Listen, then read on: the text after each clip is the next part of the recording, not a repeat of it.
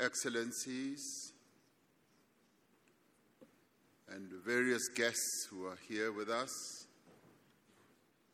members of the media, and leaders of various organizations.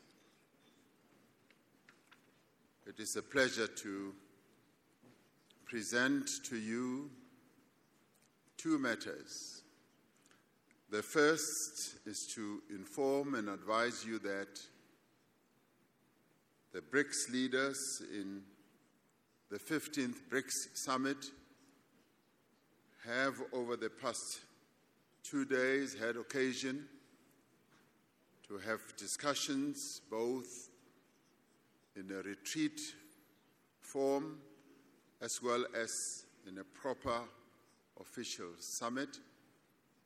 And in the course of those discussions, have reached a conclusion to adopt the Johannesburg II Declaration as a declaration that encompasses and covers the various issues that the leaders had to decide on. These matters have been in discussion for over a year in various iterations and meetings, being prepared by our sherpas and ministers in various meetings. And in the end, a declaration has now been adopted as Declaration 2, Johannesburg Declaration 2, and is adopted.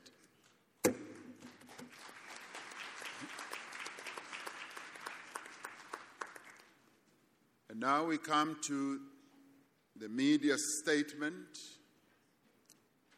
which I will read out, and thereafter, each one of the BRICS leaders will make a statement. We have successfully concluded the 15th BRICS summit yesterday. It is the first BRICS summit to be hosted in person since uh, COVID-19 pandemic and the subsequent global travel restrictions. Leading up to the summit, there was a wide-ranging BRICS business forum attended by some 1,500 business people from BRICS countries as well as from other countries from around the globe. This business forum was aimed at attracting investment, promoting collaboration, and showcasing opportunities within South Africa, the African continent, and indeed BRICS countries as well. We had an opportunity to receive a report from the president of the New Development Bank, Dilma Rousseff, on the vision and the role of the bank and the role that it intends to play to support infrastructure and sustainable development in Africa and in the global south. We celebrated the 10th anniversary of the establishment of the BRICS Business Council and welcomed their report and the subsequent recommendations that they made to the leaders. We also welcomed the work of the BRICS Women's Business Alliance in their first in person engagement with the BRICS leaders. We particularly welcomed the participation of youth representatives in the summit we endorsed our expectations for the BRICS economic partnership to generate tangible benefits for our communities and deliver viable solutions for common challenges faced by the global south.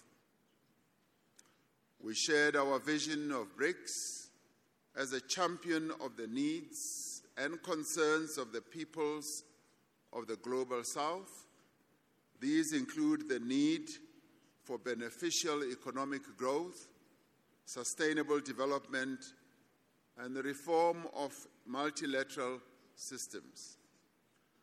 We reiterate our commitment to inclusive multilateralism and upholding international law, including the purposes and principles enshrined in the United Nations Charter. We are concerned about ongoing conflicts in many parts of the world.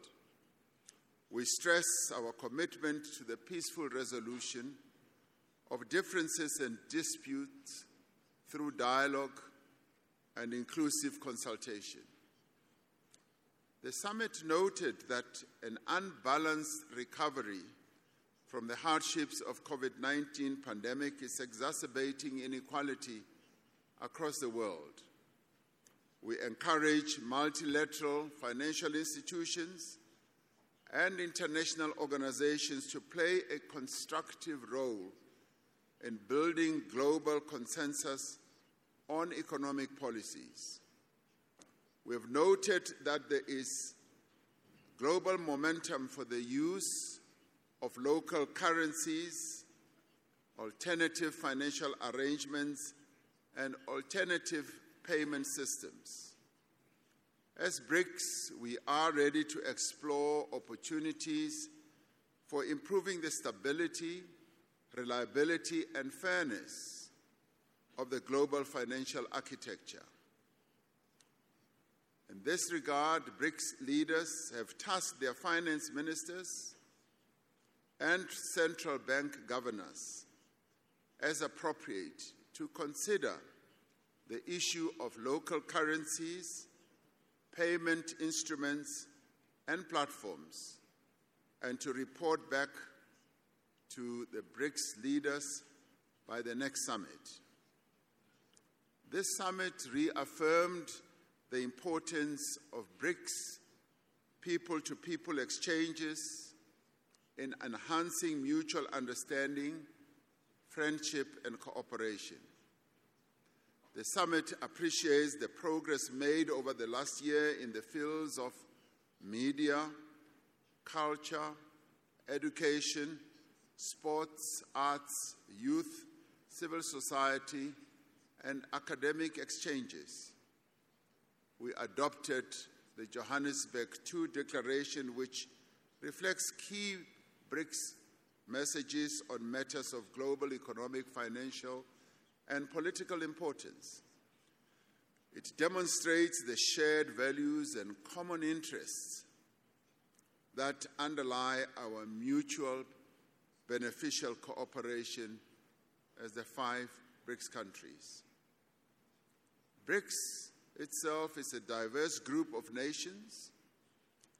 It is an equal partnership of countries that have differing views but have a shared vision for a better world.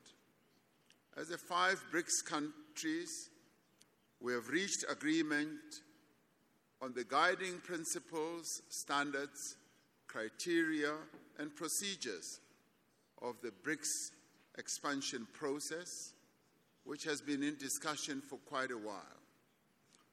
We have consensus on the first phase of this expansion process, and other phases will follow. We have decided to invite the Argentine Republic, the Arab Republic of Egypt, the Federal Democratic Republic of Ethiopia, the Islamic Republic of Iran, the Kingdom of Saudi Arabia, and the United Arab Emirates to become full members of BRICS. The membership will take effect from the 1st of January 2024.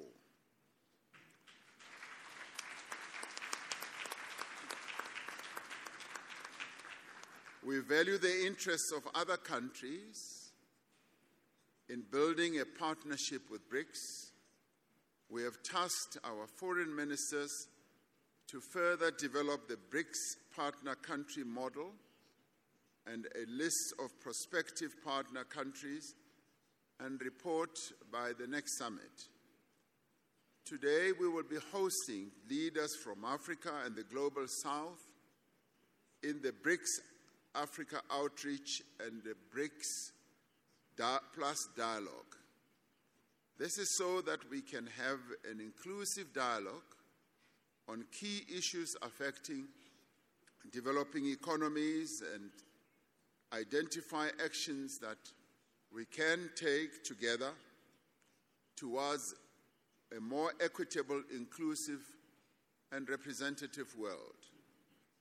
May I conclude by thanking the leaders of Brazil, Russia, India, and China, together with their delegations, for participating in this most successful 15th BRICS summit held in Johannesburg, South Africa. Through this summit, BRICS, BRICS has embarked on a new chapter in its effort to build a world that is fair, a world that is just, a world that is also inclusive and prosperous. I thank you